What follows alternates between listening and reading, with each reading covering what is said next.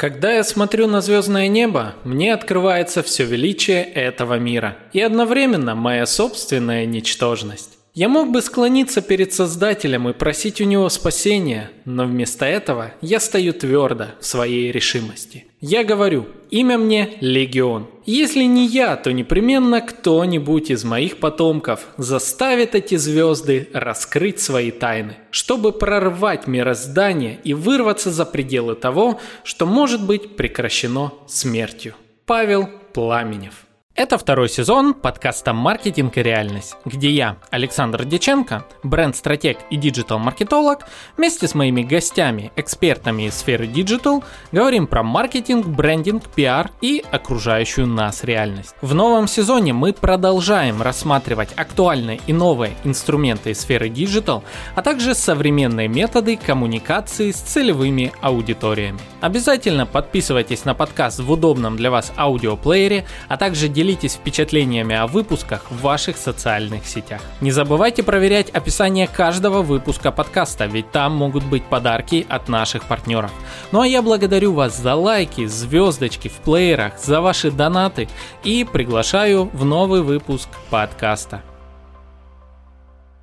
Друзья, коллеги, всем привет! С вами Александр Деченко. Бренд-стратег, маркетолог и автор этого замечательного подкаста «Маркетинг и реальность». Ну что ж, мы снова возвращаемся к рубрике 12 бренд-архетипов Кэрол Пирсон. На этот раз мы с вами поговорим про архетип Творца или Создателя.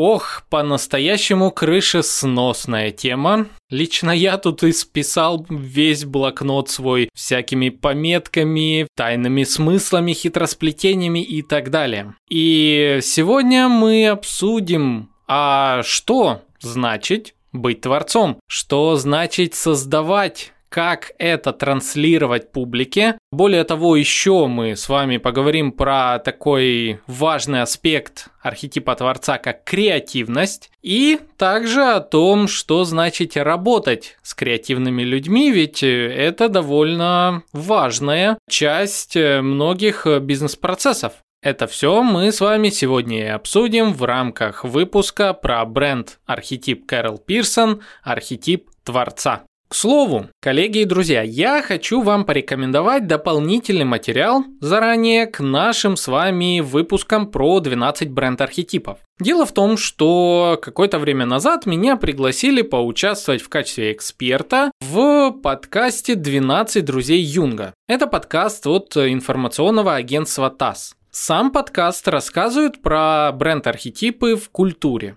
Он насыщен самой разной полезной информацией от разных экспертов на тему того, как именно проявляются эти архетипы, опять-таки, в культуре. Очень рекомендую. Лично меня вы можете найти в трех выпусках. В выпуске про архетип исследователя, мага и любовника, а также обязательно послушайте все остальные выпуски. Творец, он же создатель, он же новатор – тот самый идеальный художник, писатель, изобретатель, ученый и предприниматель. Человек искусства, гений, создающий новое. Новое, которое претендует на то, чтобы остаться в вечности. Кто больший творец? Моцарт или Сальери? Почему создатели часто не заканчивают свои работы? И чем отличается настоящий художник от подражателя?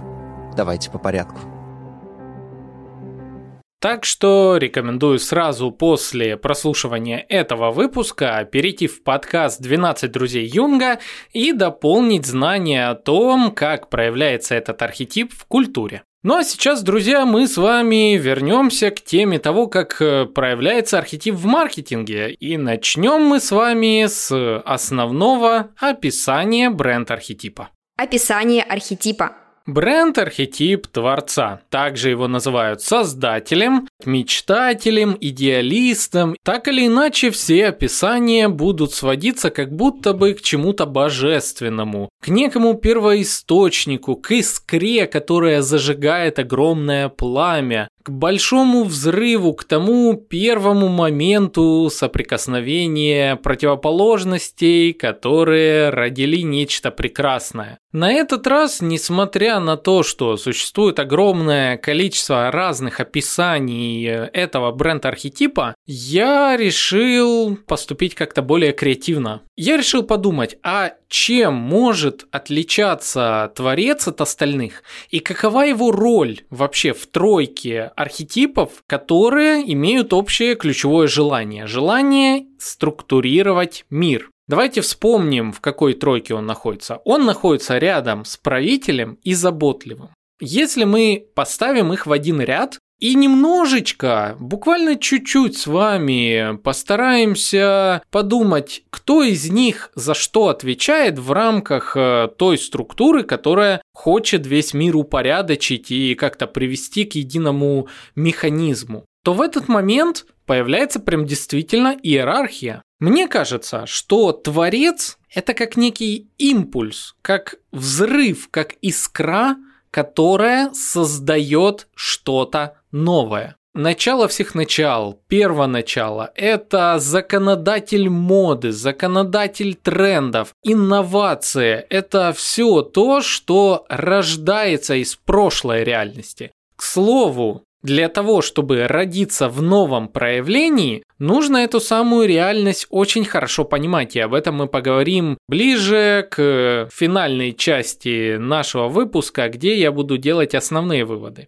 Но опять-таки, возвращаясь к нашей тройке архетипов, мне кажется, что Творец – это та самая искра новой реальности. Тогда, смотря на это как вот на законодателя моды, мы обращаемся дальше к правителю. Правитель, получив во владение эту самую искру, узрев то, что идет дальше, помогает эту искру внедрить в социум. То есть э, правитель отвечает за внедрение, ресурсы, систематизацию, за иерархию, за все то, что помогает заработать. То есть он берет как бы реализацию на себя. Вот он правитель, он правит, он выстраивает, он структурирует. И у нас остается третий, заботливый.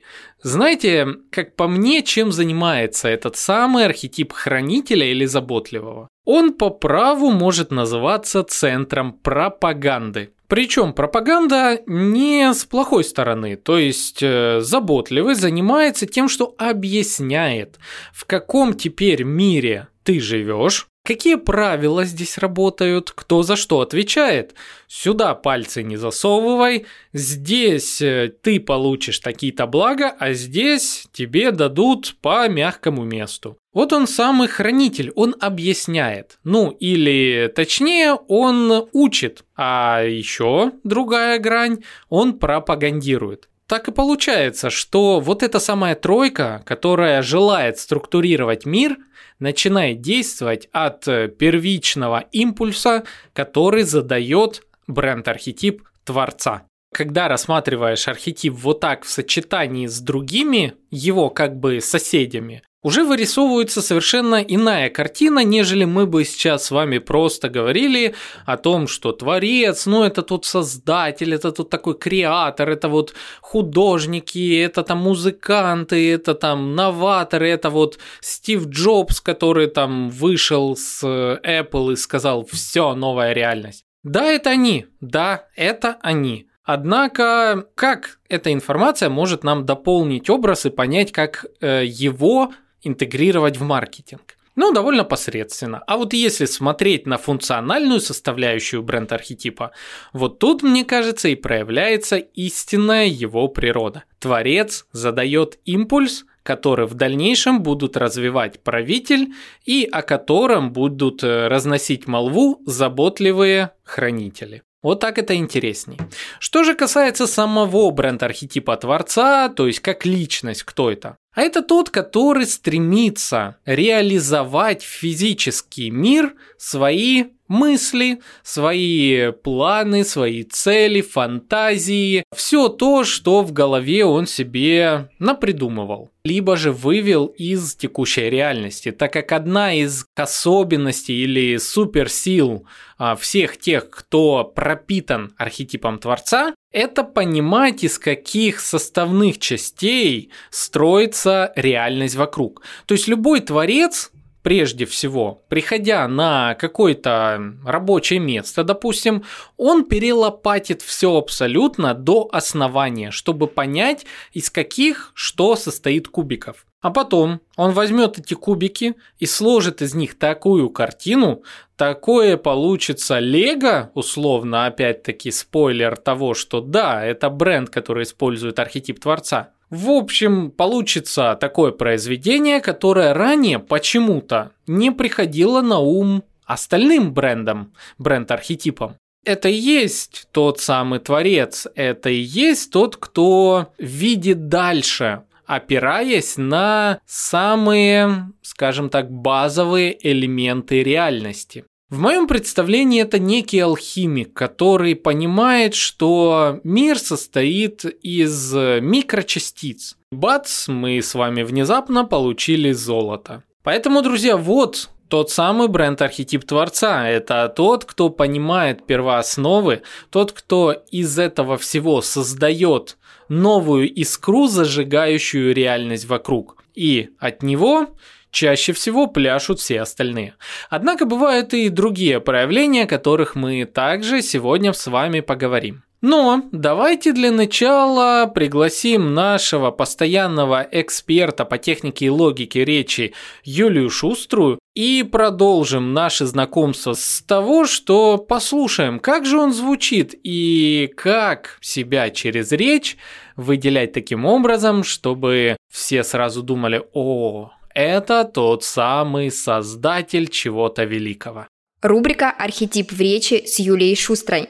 Всем привет, это Юлия Шустрая, и сегодня мы будем снова с вами говорить о таком неораторском искусстве, о том, как речь применять в повседневной жизни и, конечно же, в продаже, маркетинге, во всем, что нас окружает каждый день. В центре внимания сегодня архетип творец. И он достаточно сложный. Дело в том, что архетип творец существует на пересечении других и прекрасно дополняет. Например, у нас есть э, варианты творца бунтаря а-ля Круэлла де Виль вот из нового фильма, который не так давно вышел. Есть варианты такого творца, наоборот, замкнутого в себе. Так какие же основные черты можно выделить у этого архетипа? Я по своей таблице выделяю, конечно же, полетность голоса и глубину, потому что эти два показателя помогают нам достаточно хорошо раскрыть все, чем занимается тот или иной творец. И здесь нужно сразу исходить из вот каких соображений. Да, конечно, бывают творцы по архетипам, замкнутые в себе, такие вообще ничего о себе не говорящие, но мы ведь говорим про маркетинг,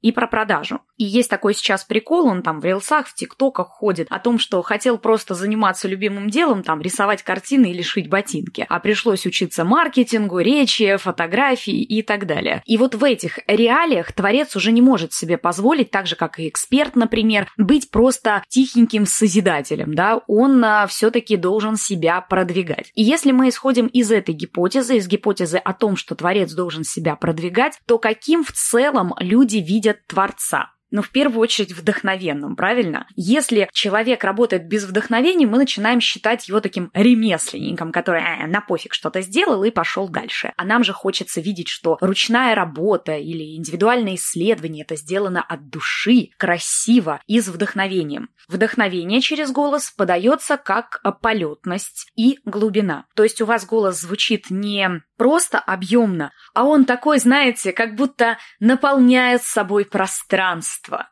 И здесь могут быть различные перекосы в манерность даже, наверное, в актерство. Потому что если мы берем, допустим, Ренату Литвинову, у нее однозначно базовый архетип, конечно же, любовник, но творца она туда тоже примешивает. Любовник у нее идет за счет вот этого а, голоса, немножко вот такого, да, то есть она начинает его накручивать, но творец хорошо проявляется через интонации. То есть интонации тоже очень важны для творца, потому что передать вдохновение монотонным голосом, может быть, кто-то и знает, как это сделать, сделать? Я лично нет. А вот по содержанию я бы сказала, что это для творцов практически не важно. Почему? Ну, потому что, смотрите, вот даже по моему кругу творец у меня относится к архетипам подачи. Очень важно, как он говорит, но он может без конца описывать просто одну и ту же картину, просто делать это очень вдохновенно. Логика и содержание для творца не являются принципиально важным моментом. Есть абсолютно куча людей, куча творческих личностей, которые несут все подряд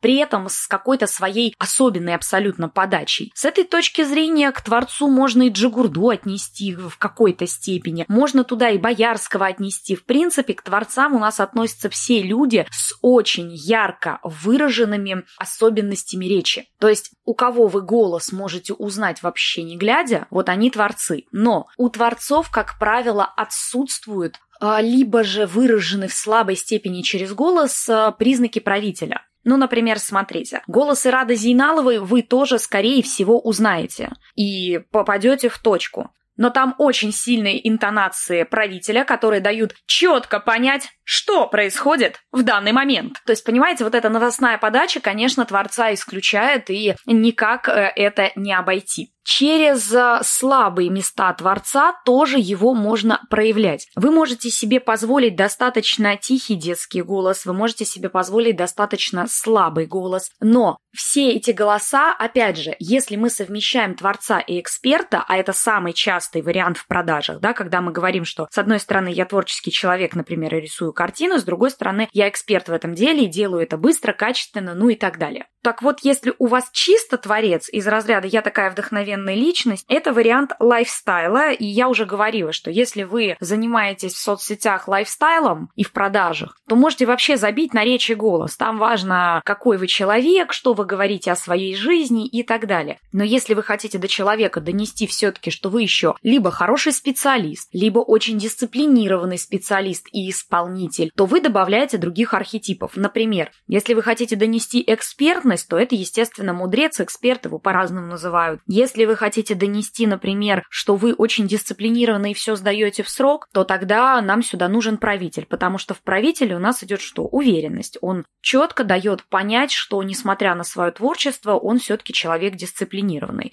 Дальше. Ребенок нам очень помогает понять, что творчество у нас эмоциональное, то есть он дает возможность через эмоции подать творчество. Тем же самым, в принципе, занимается любовник. Я бы отдельно рассмотрела варианты Творец плюс бунтарь – это тот вариант как раз Кройла Девиль, о котором я говорила. Многим творцам, как правило, хочется эпатажа. И вот у меня только недавно был случай, одна из учениц прошла тест на архетипы, между прочим. Я запустила его на своем сайте, и теперь вы можете его пройти прямо там и сразу получить результат не отстраненный, чисто архетипов касающийся, а сразу с рекомендациями по речи и голосу. Так вот, прошла она тест, у нее доминирующий творец, но подтянуть хочет правителя. При этом, когда она подтягивает правителя, ей кажется, что ее творец остается в неком таком ущербном состоянии. Я ей подсказала лайфхак. Добавьте что-то во внешность, ведь архетипы это у нас не только речь и голос, несмотря на то, что я говорю именно об этом. Архетип – это целостный образ. И если вам кажется, что какой-то ваш базовый архетип, который для вас внутренне очень важен, вы не можете выразить через речь, а я уже говорила, что творец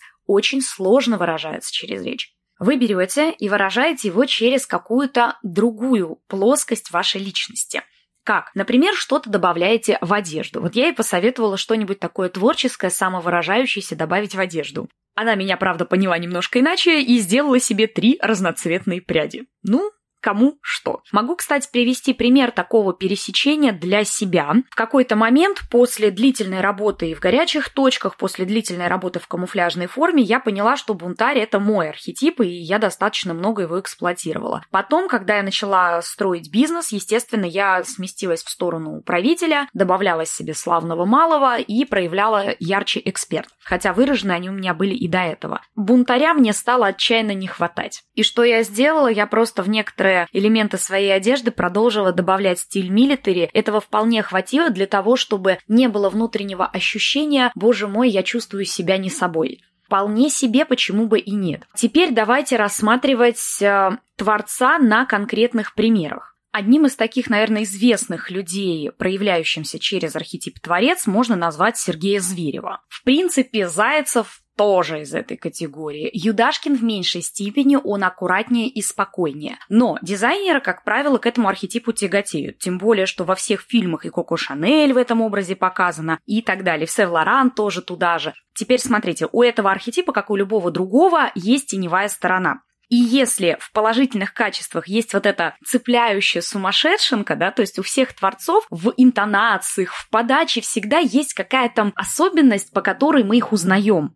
Эта особенность позволяет им как раз проявить себя творчески, быть не такими, как все. Для творца это очень важно. Но у этого архетипа, как у любого другого, есть теневая сторона. Теневая сторона подразумевает гиперконтроль. Творец начинает под свои лекала подгонять практически весь мир и считает, что если его не понимают, то это виноваты все, а он один такой прекрасный на пьедестале, вот в это главное не загоняться. Как это может выразиться через речь? Очень просто. Через излишнюю напыщенность, это еще может выражаться через некое презрение такое в голосе. Это презрение в голосе отталкивает, а не привлекает. Ты не думаешь уже не «О, какая интересная личность, как хочется узнать его поближе». Ты начинаешь думать «Боже мой, что за пафосный мудак». Простите за выражение. Но именно такие мысли примерно и возникают, когда люди перегибают с архетипом творец. Как этого избежать? Ну, во-первых, если технически говорить именно на уровне моей компетенции, то это зажимы в челюсти. Зажимы в челюсти создают нам вот такое напыщенное выражение, вот такие вот напыщенные и неприятные интонации, проглатывание звуков, которое тоже так себе слышится. И, кроме того, это зажатый голос, который свидетельствует о скрытности немножечко такой всей в себе личности. Это когда ты слышишь, как человек напрягается, когда с тобой говорит, и в этом есть какая-то такая, знаете, демоническая угроза. С одной стороны, тоже фишка фишкой, но, э, как говорят, изюминка должна быть одна. Килограмм изюма – это уже перебор. Если у вас в речи есть какой-то один дефект, Ничего страшного в этом нет. Это как классная изюминка, которая вас дополняет и делает как раз ту самую фишку. Но если у вас килограмм изюма, в смысле и челюсть зажата, дыхание нарушено, еще дополнительно там, может быть, картавите или шепелявите, то это уже тот самый килограмм изюма, который ничего хорошего в вашу речь не привнесет. Давайте резюмируем все, что я сейчас тут вам наговорила. Творец классный архетип, но нужно обязательно совмещать его с чем-то, потому что сам по себе он не то чтобы не существует, но не дает ощущения компетентности и целостности личности, что, конечно же, мешает продажам, раз уж мы говорим про маркетинг. Второе. Творец – это всегда человек с какими-то особенностями в речи. Если особенностей нет, то можно их выделить интонационно. То есть, если у вас нет никакой такой своей собственной манеры говорить, учитесь пользоваться правилами интонирования. Следующее. Творец не должен перегибать с контролем, пытаться все подгонять под свои лекала и не должен быть зажат, потому что все это даст впечатление обратной стороны, то есть теневого архетипа некого злого гения, который будет вам только мешать и создавать ощущение, что вы такой вот э, пафосный человек, к которому неприятно приближаться. Естественно, продавать через такой архетип тоже будет проблематично. Учитывайте все эти рекомендации. Еще раз напоминаю, что тест на архетипы вы теперь можете пройти на моем сайте шустрая.ру. И до следующей встречи! Пока-пока.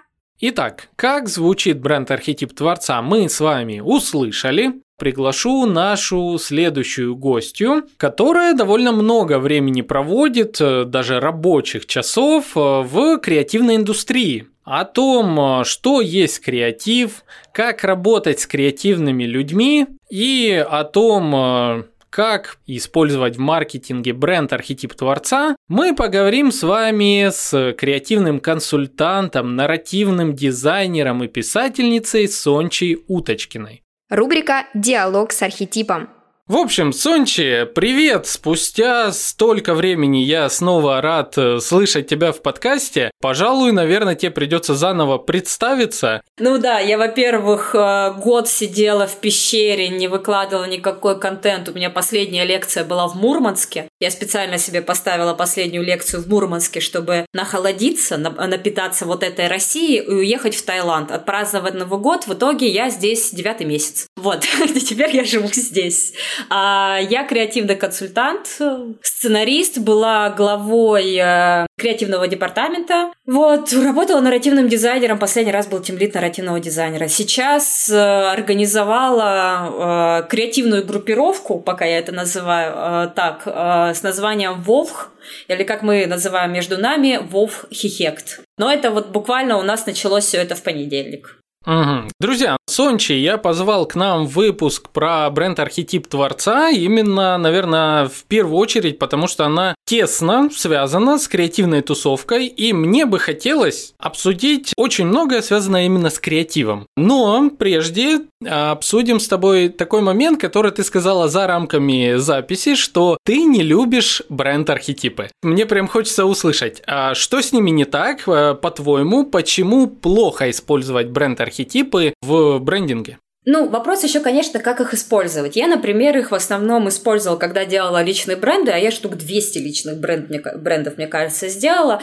Мы выделяли там один основной архетип и два подархетипа так, чтобы они постоянно коммуницировали между собой. Просто есть некая ошибка типологии, тем более эта типология, все ошибочно принимают, что архетипы Юнга, но нет, архетипические образы Юнга, они касались как бы религии, а не брендов. Никаких творцов, бунтарей, э, разумеется, в то время не было. Был отец, мать и святой дух, в принципе. И там Трикстер где-то появился и прочее. Вот, и вот эта теория Кэрол Пирсон, это у нас новая юнгианская психология, которая зарождается в эпоху New Age. В New Age ничего не обходилось без дорожки кокаина, как говорится. Вот, и все вот эти типологии, в чем их опасность для меня? Да, окей, как бы инструмент, но оно не особо рабочее, насколько я понимаю, потому что брать какой-то стопроцентный архетип, там, возьмем, например, ну, там классическое, мы возьмем там Levi's, например, джинсы, и это там якобы архетип бунтаря. Ну, он не особо там архетип э, бунтаря, он может э, пригодиться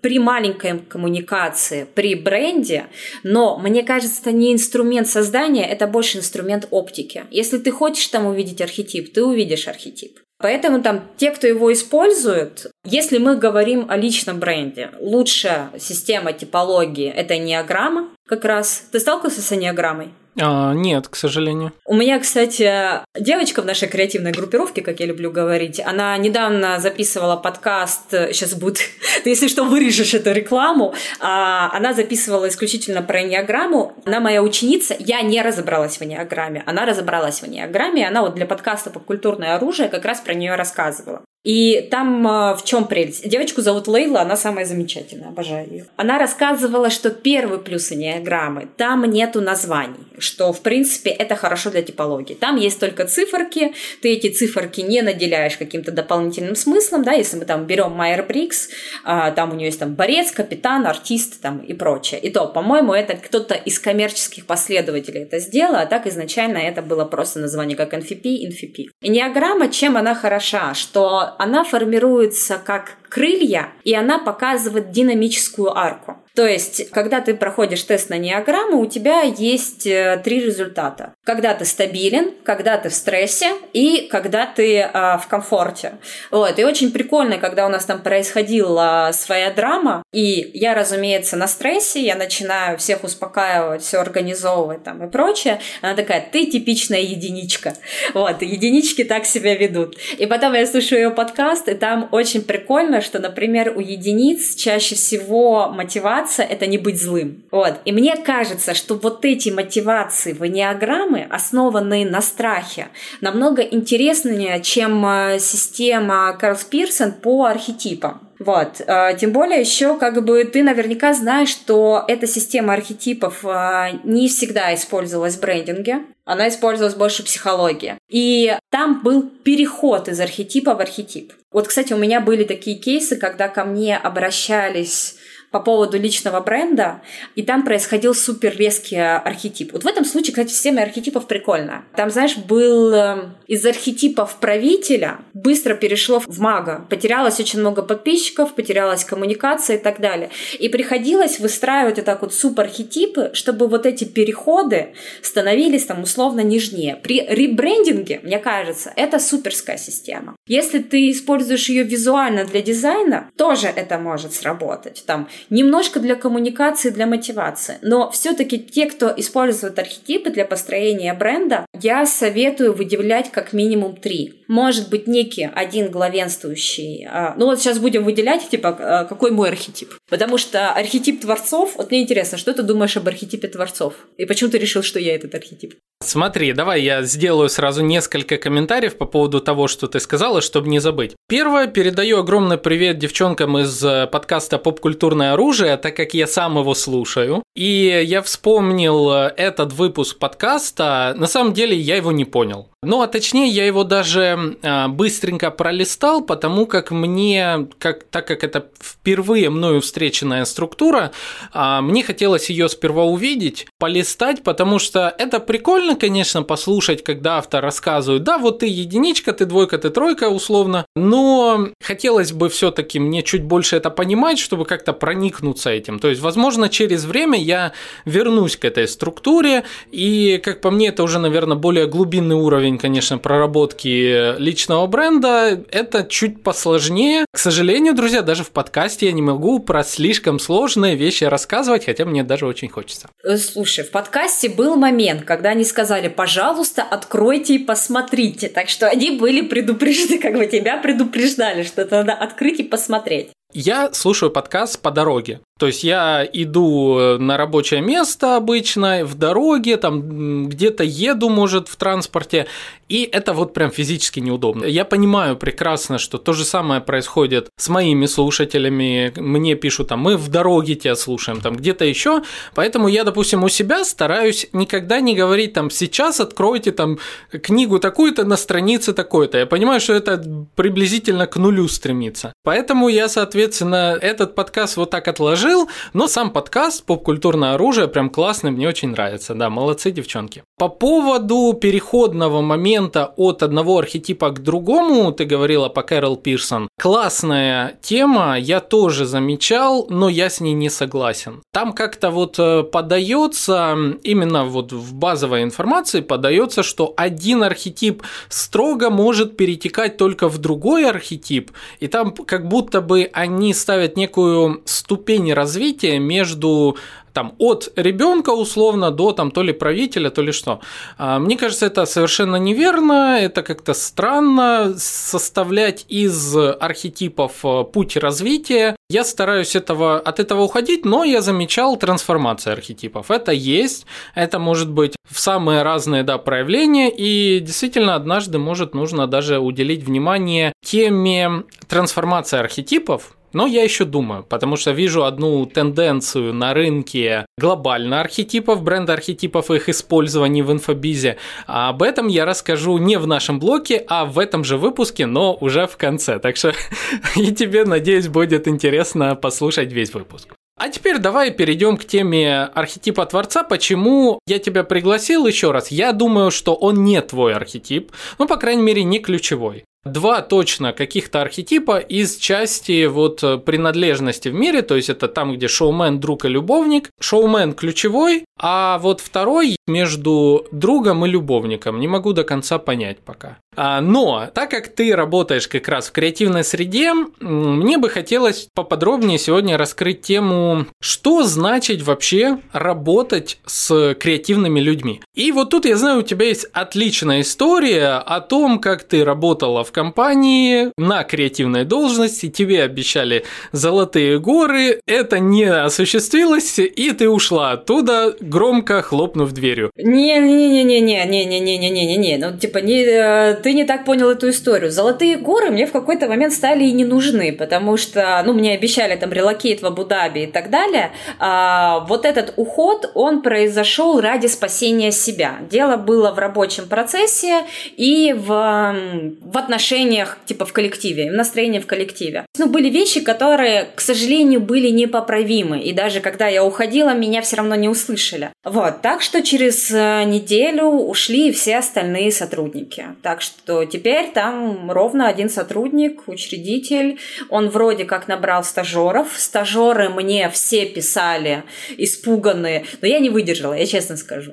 Вот эта часть шоумена я решила так напоследок э, напугать, как Доджа Кэт на самый известный у нас модный э, Медгала на Медгале, когда она говорит, увидимся через год, а может быть и нет. И там случился коронавирус. Ну, короче, я сделала вот такую гадость, но я сделала эту гадость, потому что, когда у нас была первая встреча со стажерами, я их тоже отбирала. Был ровно один человек, который не знал, кто я. Я использовала свою медийность. Э, сейчас я говорю это в кавычках, потому что эту медийность я не развивала год и вообще на нее забила. А, для того, чтобы привлечь э, сотрудников, будь это креаторы, будь это сценаристы, будь это художники и так далее. Как бы мои соцсети были самым удобным инструментом. Поэтому я решила этот инструмент как бы, ну, забрать, потому что я все равно считаю, что я несу за это ответственность. И как бы стажеры, которые ко мне обращались, я их успокаивала, я им говорила тонкости этой работы, и кто-то там даже вроде как согласился и прочее. Вот. Э, Золотые горы, Абу-Даби, ну, как бы я всегда, к сожалению, клюю на проекты. Вот. Я клюю типа на миссию, на задачу и на уважение. Есть у меня пунктик про уважение. А, я, кстати, забыла сказать, что я еще писательница. Да, я вот вообще у меня вылетела из головы. Не покупайте мои книги, я не забираю деньги из издательства несколько лет. Короче, я возглавляла департамент. Э, до того, как я возглавляла департамент э, в июне, я была тем лидом нарративных дизайнеров, занималась визуальными новеллами, параллельно там что-то фрилансила. А, у меня были ученики. Ученики успешно я им передала передавала всех своих самых страшных клиентов, они прекрасно как бы справлялись. Поэтому у меня, да, большой опыт именно работы один на один в рамках консультантства. Потому что иногда приходят люди, чтобы научиться или чтобы я помогла дооформить. То есть даже было реже такие случаи, когда приходили там вообще не креативные люди.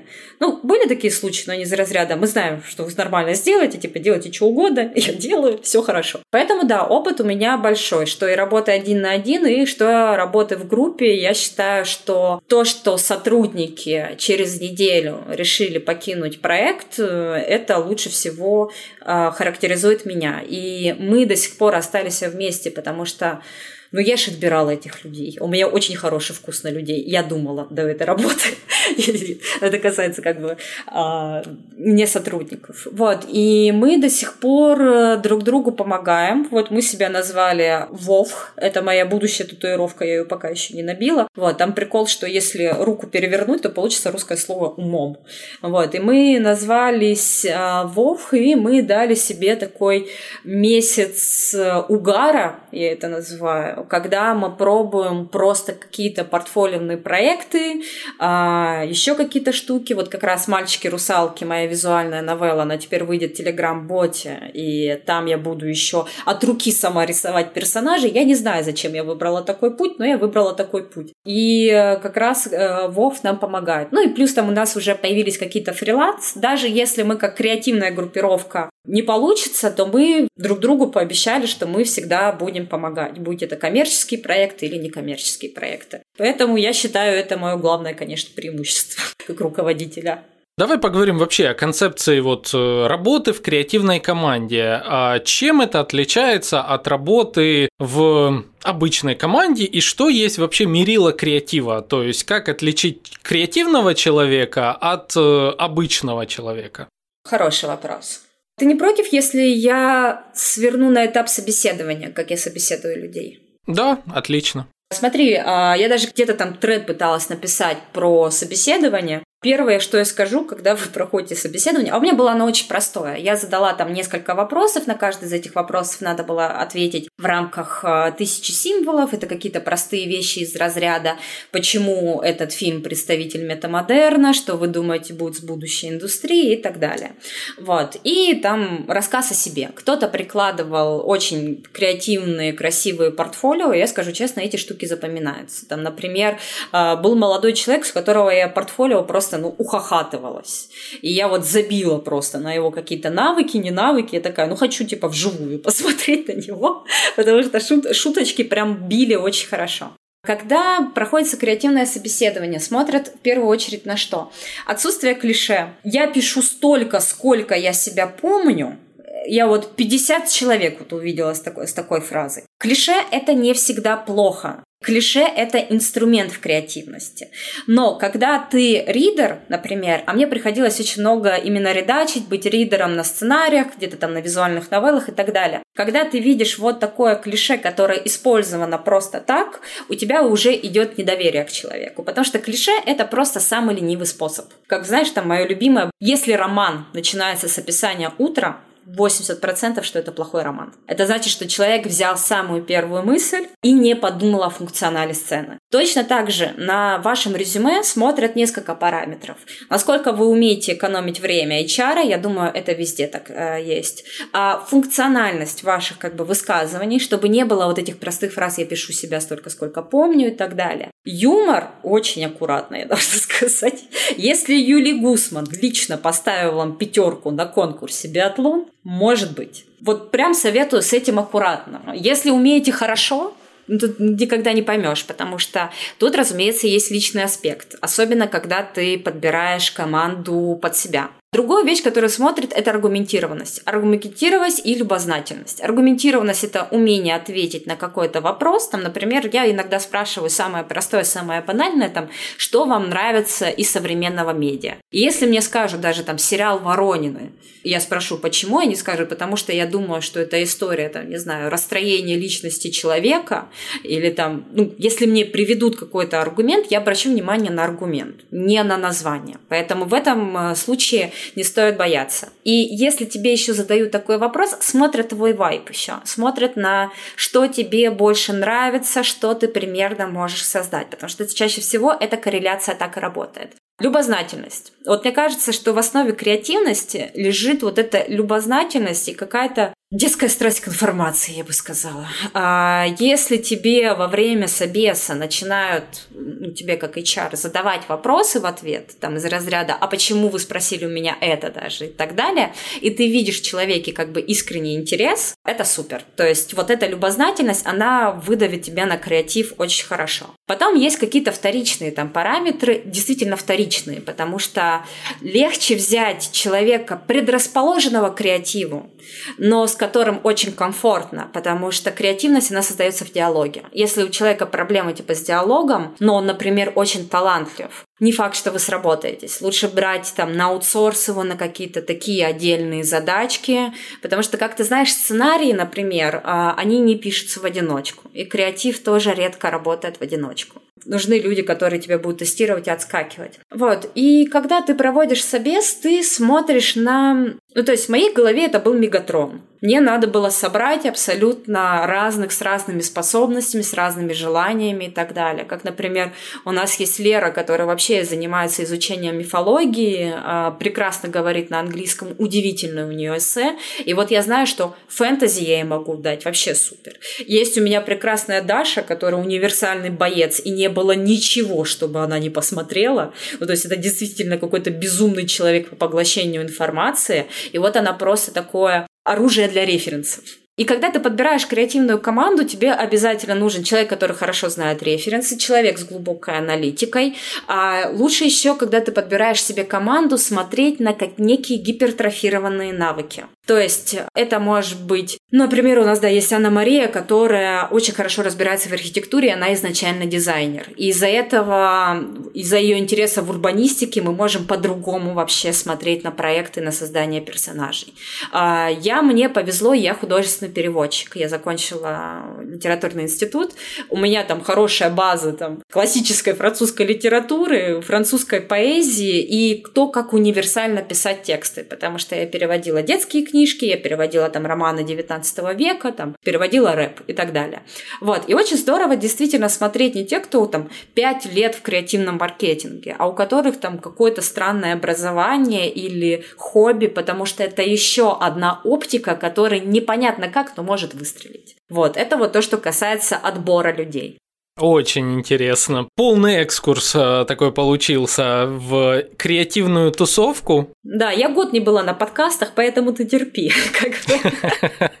Да, мои временные рамки, которые я очертил для этого блока, конечно, уже начинают скоро трещать. Вопрос, который здесь хотел как раз задать. Как совмещать все таки креатив и временные рамки, э, средства, бюджеты э, и вообще как-то работа с людьми, которым надо в срок что-то сдать. То есть как работать с креативным человеком в команде, чтобы он э, не выгорел, во-первых, а во-вторых, чтобы он действительно эффективно вложился в какой-либо проект. Вот выгорание – это как раз самая интересная тема, потому что, я не знаю, смотрел ли ты документалку про то, как создавался сериал «Аркейн»? Ой, я с удовольствием смотрел. Я обожаю Аркейн, мне очень понравилось. Да, я вообще, да, я была в полнейшем восторге. Там у него была фраза «поэтому у шоураннеров стопроцентное выгорание». И как бы самое удивительное для меня то, что Аркейн создавался 6 лет, и за эти 6 лет не появился никакой конкурентоспособный продукт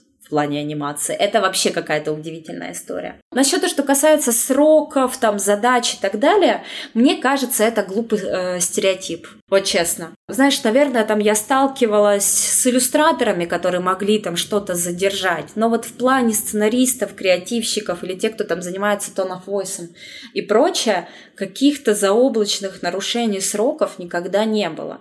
Потому что тут очень важна вот эта игра в дефиниции. Есть творчество, есть созидание, есть креативность. Если мы берем креативность, если я даже не ошибаюсь, ну, мне кажется, я проверяла эту информацию, обожаю проверять все по словарю, это всегда очень забавно. Это решение проблем всегда. В этом случае какие-то некие ограничения – это наоборот круто потому что ты понимаешь, у меня столько бюджета должно сниматься вот там, там-то, там, и это помогает тебе как бы выстрелить. Даже не выстрелить, выстроить э, всю работу, особенно если у тебя есть портрет аудитории, и ты работаешь там вместе с классным маркетологом. Поэтому здесь я не вижу никаких проблем. Э, креативные люди, там, у меня есть другой опыт, это опыт там, современных поэтов, художников и вот всякой питерской интеллигенции, это так, ну не столько питерской, которые там в канву работы так и не встроили строились. И для меня вот эта история больше про созидание. Она не включает в себе там клиента, она не включает в себе деньги, она включает в себя диалог с самим собой. Поэтому вот проблемы со сроками у нас там никогда особо не было. Могла быть проблема очень часто. Вот, вот если мы говорим о... Вот сейчас я тебе задам вот этот вопрос. Это очень интересный вопрос.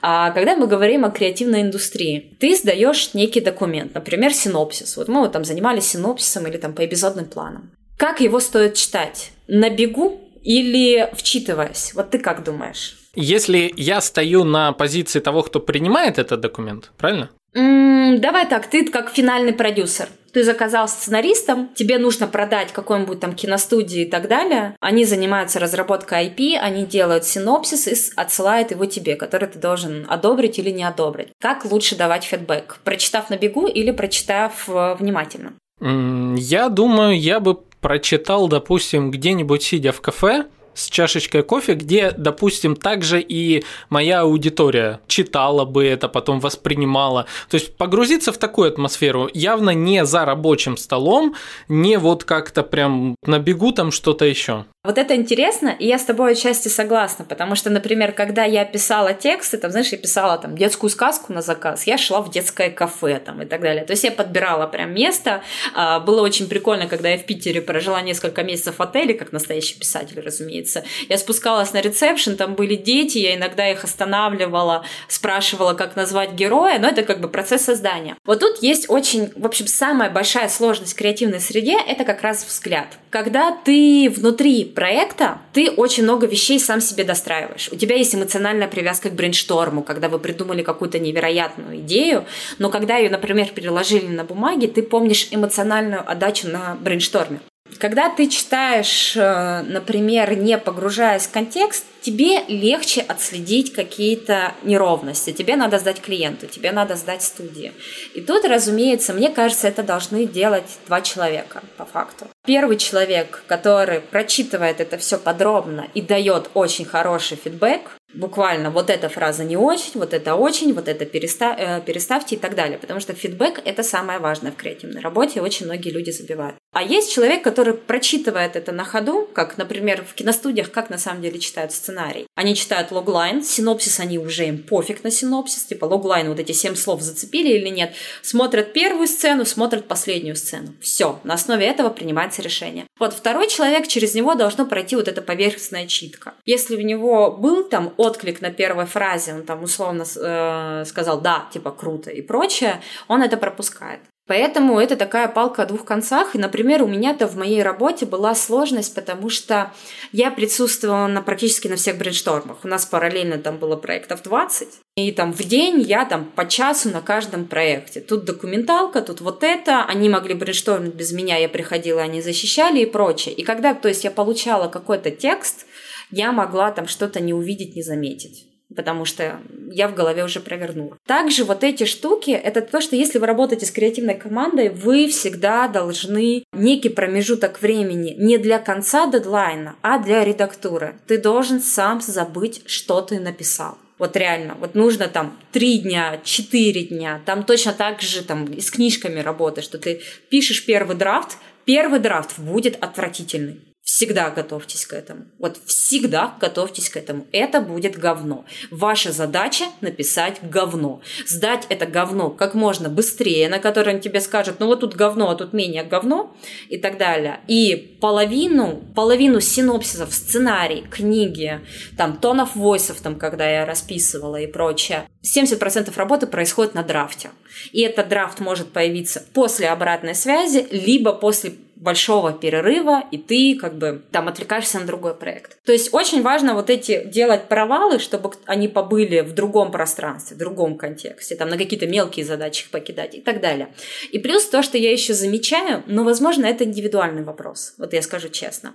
Есть у нас перформ работа у креаторов. Перформить постоянно не получится. Выгоришь. Вот я говорила на работе, вот с таким темпом будут одноразовые креаторы. В принципе, так и произошло. И, в принципе, это система рабочая, я могу сказать. Одноразовые креаторы, но только креаторов надо предупреждать об их одноразовости и, следовательно, по-другому выстраивать график. Поэтому это тут еще есть очень хороший вопрос. Можно ли быть креатором в компании или лучше все-таки фриланс? Одноразовость, вот это перформ. А перформ касается малой формы. А с малой формой работать намного тяжелее. Это может быть концептинг проекта, это может быть там некая преза для некого проекта. Это малая форма, где каждое слово ты высчитываешь, ты делаешь больше архитектурную работу действительно.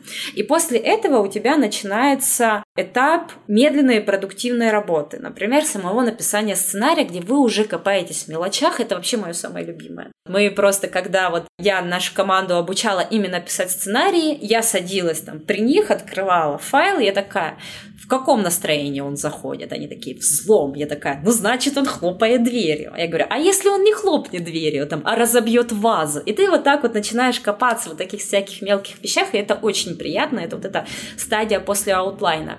И я по себе замечаю, и, в принципе, там, по моим ученикам и так далее, что это циклы.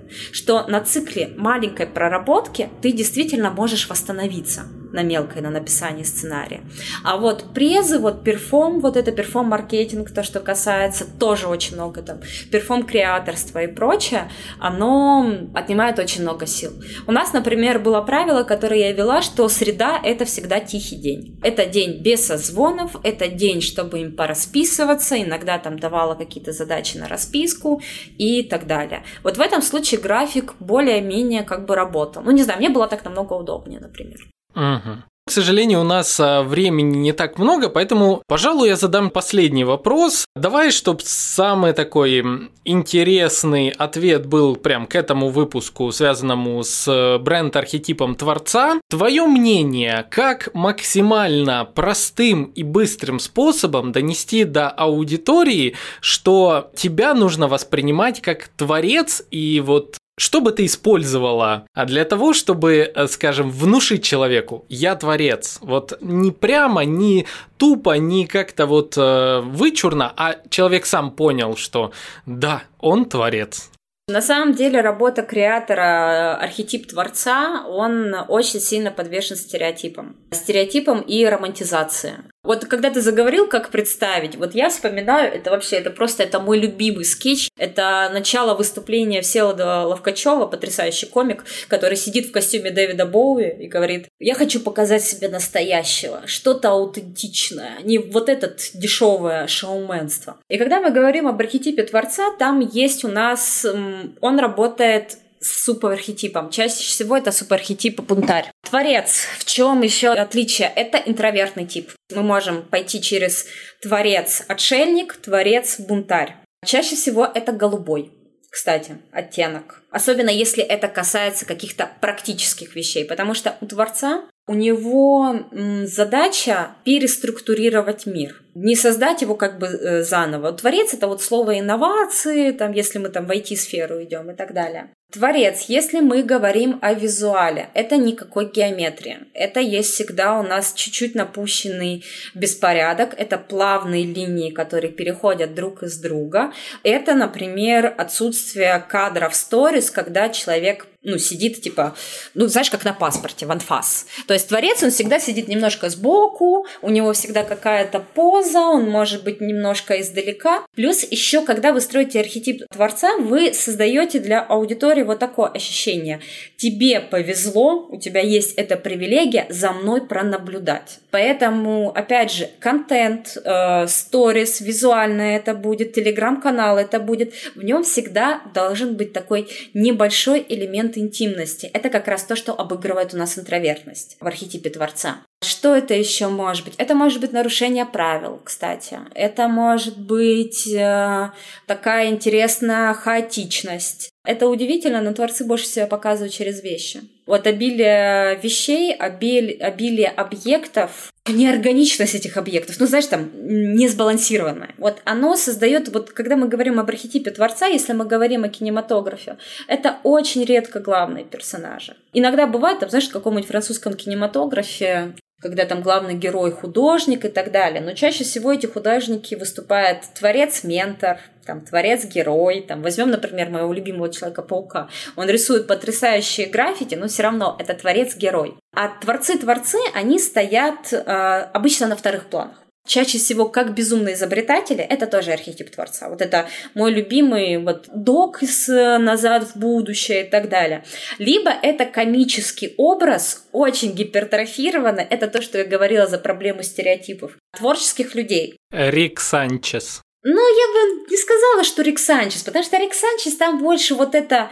Он не хочет переструктурировать мир, он хочет его разрушить. Там больше вот такая история. Там история отшельника для меня, очень типичная. А вот именно если мы возьмем Дока, если мы возьмем, опять же, например, мой любимый Человек-паук через вселенные, там потрясающий образ доктора Октопуса. Вот это немножко сумасшедшего ученого, такой с примесью заботливого архетипа там, или любовника, очень крутая репрезентация. В кино это второстепенные комичные персонажи. Например, вот э, «Школа Эблтон», кстати, очень хороший ситком, такой как будто из двухтысячных его сделали, выиграл много Эмми, очень круто. Чаще всего эти персонажи показываются отрицательно, экстравагантно и непонятно. Вокруг них есть вот эта загадочность. Вот этому стереотипу можно подыгрывать, но я не уверена, что все его воспримут. Поэтому, честно говоря, архетип прям творца-творца в чистом виде он не очень интересен. Он больше про снобизм, про аристократство, потому что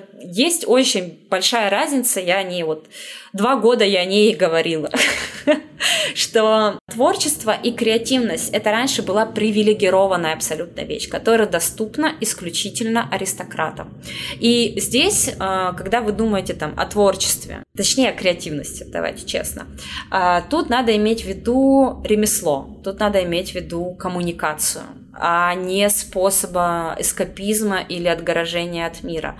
Способ как копинг-стратегии, креативность, работает, но до 22 лет, кстати, а, чаще всего это показывает. Вот. А, чтобы это было как инструмент, нужно избавиться от этого внутреннего стереотипа, что это дозволено только каким-то невероятным людям, которые родились серебряной ложкой во рту, потому что мы живем в эпоху интернета, и эпоха интернета заставляет нас выражаться каждую секунду. Креативность больше не привилегия. Итак, друзья, креативность больше не привилегия. Это важная составная часть нашей новой социальной реальности. Ведь каждое приложение практически так или иначе помогает нам выразить свои мечты в виртуальную реальность, которая в какой-то степени уже заменяет э, нашу физическую реальность. Соответственно, чем больше творцов, чем больше тех, кто что-то создает, тем менее значимым остается остается творение каждого отдельного человека. Нам с вами нужно научиться быть видимыми творцами, быть э, культурными революционерами по-своему. Как мы говорили с вами ранее, творец создает импульс, необходимый для введения новых товаров и услуг в социум. Расширяет сознание общества. Давайте же с вами разберемся, как использовать бренд-архетип э, творца в маркетинге и на что он способен. Основные выводы. В наших с вами головах живут все названные ранее архетипы, не только 12 э, бренд-архетипов Кэрол Пирсон, но еще сотни-сотни других архетипов. Мы встречаем их в культуре, мы встречаем э, влияние на нас с их стороны от других людей через экраны смартфонов, абсолютно любые носители какой-либо информации. Как по мне, бренд-архетип Творца – это один из э, сильнейших архетипов по степени влияния на нас с вами. Почему? Да потому как э, мы в своей голове ежедневно что-то создаем. В детстве у нас было больше времени на то, чтобы что-то выносить за рамки своей головы вовне. Со временем эта способность терялась, времени становится меньше, и тут плюс на нас еще давлеет э, общество. Соответственно, многие боятся вновь э, пробуждать в себе Творца и показывать их внутренний мир через какие-либо творения, будь то фотография, написание картин, э, создание каких-то поделок, э, создание креативных роликов, рилсов, тиктоков, шортсов, неважно. Абсолютно любой тип контента, который можно создавать, это тот самый момент, когда мы из своего внутреннего космоса достаем частичку себя и пытаемся воплотить в эту реальность. В этот момент и проявляется бренд-архетип Творца. Желание творить и создавать одно из сильнейших желаний, которое живет в каждом из нас. Если какой-либо продукт или ваша услуга помогают вытащить частичку внутреннего космоса вашей аудитории и реализовать ее в физическом мире, за это человек будет готов вам отдать все, что вы не попросите, потому что это одна из самых, э, по сути, важных вещей для каждого. Поэтому, пожалуй, бренд-архетип творца один из э, самых используемых в маркетинге, особенно в теме инфобизнеса. То есть творец, он, с одной стороны, светило, за которым идут, то есть он как бы прокладывает путь, с другой стороны, он человек, который уже обрел себя, и он постоянно демонстрирует, что все поддается моим рукам, моим способностям и так далее. И я точно так же тебе помогу, частичку реализовать в физическом плане. То, что является как раз-таки такой первородной потребностью практически каждого человека. Когда все сделано правильно с точки зрения позиционирования через бренд-архетип творца, аудитория, которая наблюдает за ним в соцсетях, просто кайфует от того, что она нашла этого человека каждый его пост, э, сторис, это как будто бы шаг во что-то новое, где они не были. И создается интрига, что же там будет дальше, что он создаст, к чему он придет. А я тоже так хочу, я тоже хочу быть ближе к этому. И как бы в этот момент, когда ты следишь за своим любимым инфлюенсером, у тебя еще и создается внутреннее ощущение, что ты на несколько шагов ближе к цели, чем другие люди.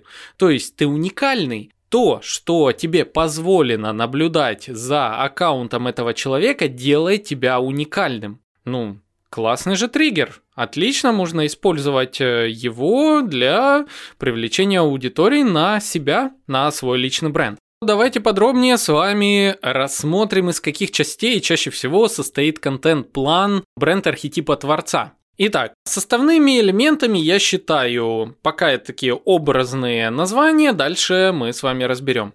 Это выставка, Это мастерская, это светская тусовка, это эмоции от э, момента творения и в конечном итоге это пиар. Давайте поподробнее. Элемент номер один, важнейший элемент, это, конечно же, выставка. Что я под этим подразумеваю? Это упаковка с точки зрения маркетинга того, что вы создаете. То есть это некое место, где сосредоточены все ваши творческие, креативные элементы. Сюда я отношу, если вы там художник, то это ваша галерея. Если вы создаете сайты, допустим, то, соответственно, это единый сайт или аккаунт в соцсетях, где выложены ваши работы. Это любое место, где сосредоточено все то, что вы создаете. Второй элемент, э, я бы сказал, в гостях у творца, то есть внутри мастерской. Это самые разнообразные элементы, которые так или иначе связаны с э, этапом создания. То есть какие-то обрывки, заготовки того, что готовится в итоге. То есть это анонсы, это предметы, которые как бы говорят, скоро, совсем скоро готовится что-то грандиозное. Поэтому мастерская, по сути, подготовительный этап. Если вы позиционируете себя как э, творец, создатель чего-то, то покажите, как вы к этому готовитесь и что внутри вашей работы происходит. Следующий момент – это светская тусовка. Творец без аудитории, без одобрения общества, без э, других творцов, без э, других личностей, чаще всего это вот такой отшельник или же может быть просто человек, которого вы лично знаете, но о нем больше никто не знает. Однако, когда мы видим, что человек мелькает в разных тусовках, что на него ссылаются, что его приглашают другие, его обсуждают другие, его работы обсуждают, вот это я называю такой светской тусовкой, то есть Творец востребован публикой, на него ссылаются другие инфлюенсеры. По сути, это элемент инфлюенс-маркетинга. Приходите в гости к кому-то, публикуйте, что на вас э, сослались. Показывайте также UGC-контент, то есть контент, создаваемый пользователями вашими, когда ваша аудитория показывает, что да, я кайфую от этого человека. Поэтому сюда мы вносим инфлюенс-маркетинг и UGC-контент. Все это выкладываем опять-таки в своих профилях, демонстрируя, что публика, она знает. Следующий важный момент – это эмоции. Эмоции и кайф от процесса творения. Одна из ключевых потребностей любого творца – это осуществлять эстетический контроль а, над процессом творения и уподобиться буквально Богу, создавая нечто, чего ранее не было. В этот момент происходит эмоциональный взрыв, подъем, кайф у того, кто создает. Демонстрация всего этого публике вызывает огромнейший интерес, зависть и другие эмоции, которые притягивают внимание к человеку. Одним из ярких представителей бренд-архетипа творца современности я считаю Александра Романова. Это продюсер, который создавал прекрасные клипы очень многих музыкальных артистов. Каждый раз, когда я смотрю видео о том, как создавался какой-то очередной из клипов, я вижу неописуемые яркие эмоции Александра от того, как он кайфует от своего рабочего процесса эта демонстрация, она всегда вызывает кучу-кучу восхищений. Поэтому показывайте. Если вам действительно нравится то, чем вы занимаетесь, а иначе быть не может, если вы по-настоящему пропитаны бренд-архетипом творца. Если же нет, вы будете наигранно выглядеть и лучше даже не использовать этот архетип. Как, в принципе, я всегда говорю про любой другой бренд-архетип. Не натягивайте на себя то, что не является родным. Поэтому демонстрируйте, демонстрируйте эмоции и показывайте, что предшествовало созданию, насколько прекрасно было ощущение сотворения чего-то нового, воплощения нового в реальность. Ну и последний очень важный элемент образа бренд архетипа Творца – это пиар, пиар-инструменты, различные публикации в СМИ, в бренд-медиа, это рейтинги, это какие-то награды, это офлайн выступления, онлайн выступления и так далее. Все то, что подтверждает, э, опять-таки, вашу востребованность обществом. О вас говорят и не только инфлюенсеры, не только нишевые специалисты, но и популярные СМИ, платформы, площадки и так далее. Все это мы заботливо сохраняем у себя в соцсетях, э, в тех местах, где наша аудитория, демонстрируем это периодически, пополняем наши пиар-артефакты, и вот мы и получили, в принципе, полноценный образ бренд архетипа Творца. Внимательные слушатели подкаста «Маркетинг и реальность» сейчас, наверное, поняли, что, по сути, я сильно нового ничего не рассказал о том, как развивается личный бренд. То же самое, что вы сейчас услышали про бренд-архетип Творца, подходит под упаковку продвижения SMM-стратегию практически абсолютно любого другого личного бренда, корпоративного бренда, бизнеса, чего бы то ни было. Я лишь просто дал этому всему некий оттенок э, именно создателя, именно того, кто позиционируется как творец. И это правильно, Потому как, по сути, там, где мы что-то создаем, так или иначе, чаще всего есть отблеск этого бренд-архетипа, архетипа создателя. Ну а теперь настало время обсудить э, два завершающих этапа, которые помогут нам полностью вместить в себе бренд-архетип творца. Деструкторы и тень архетипа. Деструкторы и табу архетипа. Деструкторы бренд-архетипа Творца – это страх, неуверенность в себе и перфекционизм. Огромное число людей так и не реализовало себя как творца из-за страха. Боятся общественного осуждения, боятся, что что-то получится не так, как они себе придумали. Тут, кстати, как раз-таки к теме перфекционизма. Боятся, что это будет никому не нужно и так далее. Страх самый сильный деструктор этого архетипа. Для того, чтобы он вас не настиг, нужно понимать, что за любым творением стоит э, тысячи неудачных попыток. Мне очень нравится одна известная картинка, где показан на сцене человек, жонглирующий тарелками, а при этом за ним ступеньки, на которых сотни разбитых этих тарелок. То есть картинка как бы говорит о том, что если ты хочешь научиться что-то делать, тебе придется преодолеть кучу ошибок. Ты будешь делать эти ошибки, ты будешь э, каждый раз переделывать все снова и снова и снова, оттачивать свои навыки. Однако, если ты хочешь влиять на физическую реальность, тебе придется делать все постепенно. Поэтому еще запоминаем очень важное правило, что все нужно начинать с MVP модели, то есть Minimum Valuable Product. Это минимально жизнеспособная модель. Этот термин чаще всего используют э, в сфере стартапов, когда вместо того, чтобы долго создавать продукты, в конечном итоге понять, что он никому не нужен, создается MVP модель этого продукта, показывается рынку, собирается обратная связь, связь, доделывается и уже выходит в полной мере продукт. То есть продукт успел попасть на рынок, собрать деньги, получить спрос на него и Таким образом, он продолжает жить. Вместо тех продуктов, которые очень долго создаются и выходят на рынок, когда уже никому не нужны. Поэтому, чтобы преодолеть перфекционизм, неуверенность в себе и страх, начните что-то делать и показывать это аудитории. И помните, что критика это всегда хорошо. Даже негативная критика помогает обратить внимание иногда на что-то, что можно исправить в лучшую сторону. Однако со временем вы поймете, где эта критика оправдана, а где не оправдана. Научитесь э, видеть свой собственный путь, по которому нужно идти как творцу, несмотря ни на чьи слова. Ведь в дальнейшем вы проложите маршрут для всех остальных, которые всех критиков попросту затопчат. Тень архетипа. Тень бренд архетипа Творца – это одержимый, фанатик или же заносчивый.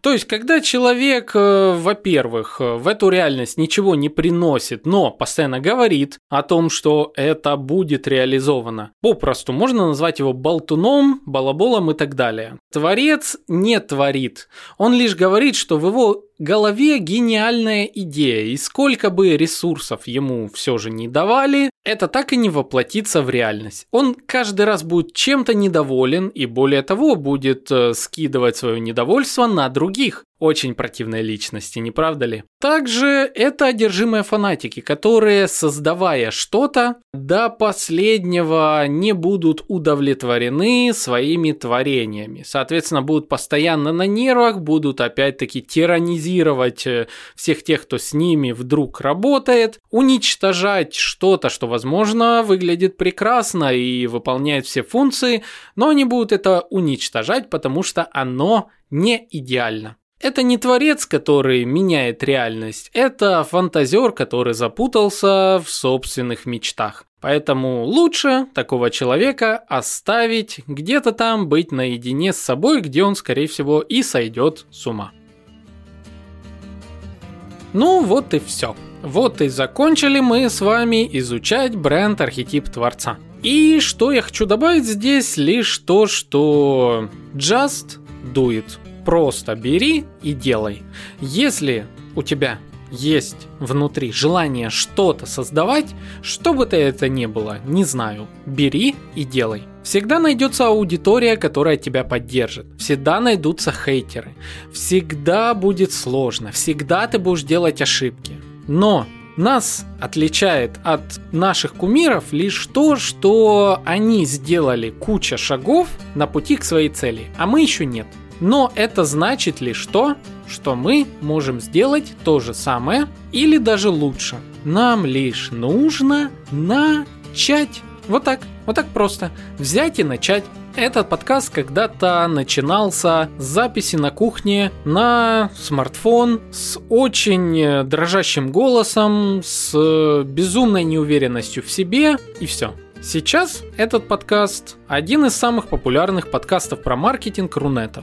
И страшно мне по сей день, на самом деле. Я по сей день боюсь э, что-то выпускать, по сей день я делаю ошибки и так далее. И что? Я продолжаю это делать со слепой уверенностью в то, что у меня получится реализовать абсолютно все свои цели через то, что я что-то делаю. Вот так и ты верь в себя. У тебя все получится. Поэтому успехов тебе, я хочу через какое-то время увидеть в мире реализацию твоего внутреннего космоса, поэтому бери и делай. Ну, а если тебе было полезно, тогда обязательно поставь лайк этому выпуску и отправь его своему коллеге. Также донаты, конечно же, очень сильно приветствуются, помогают нашему развитию. Вот как-то так. Все, мы услышимся в следующих выпусках. А тебе снова Just Do It. Я в тебя верю.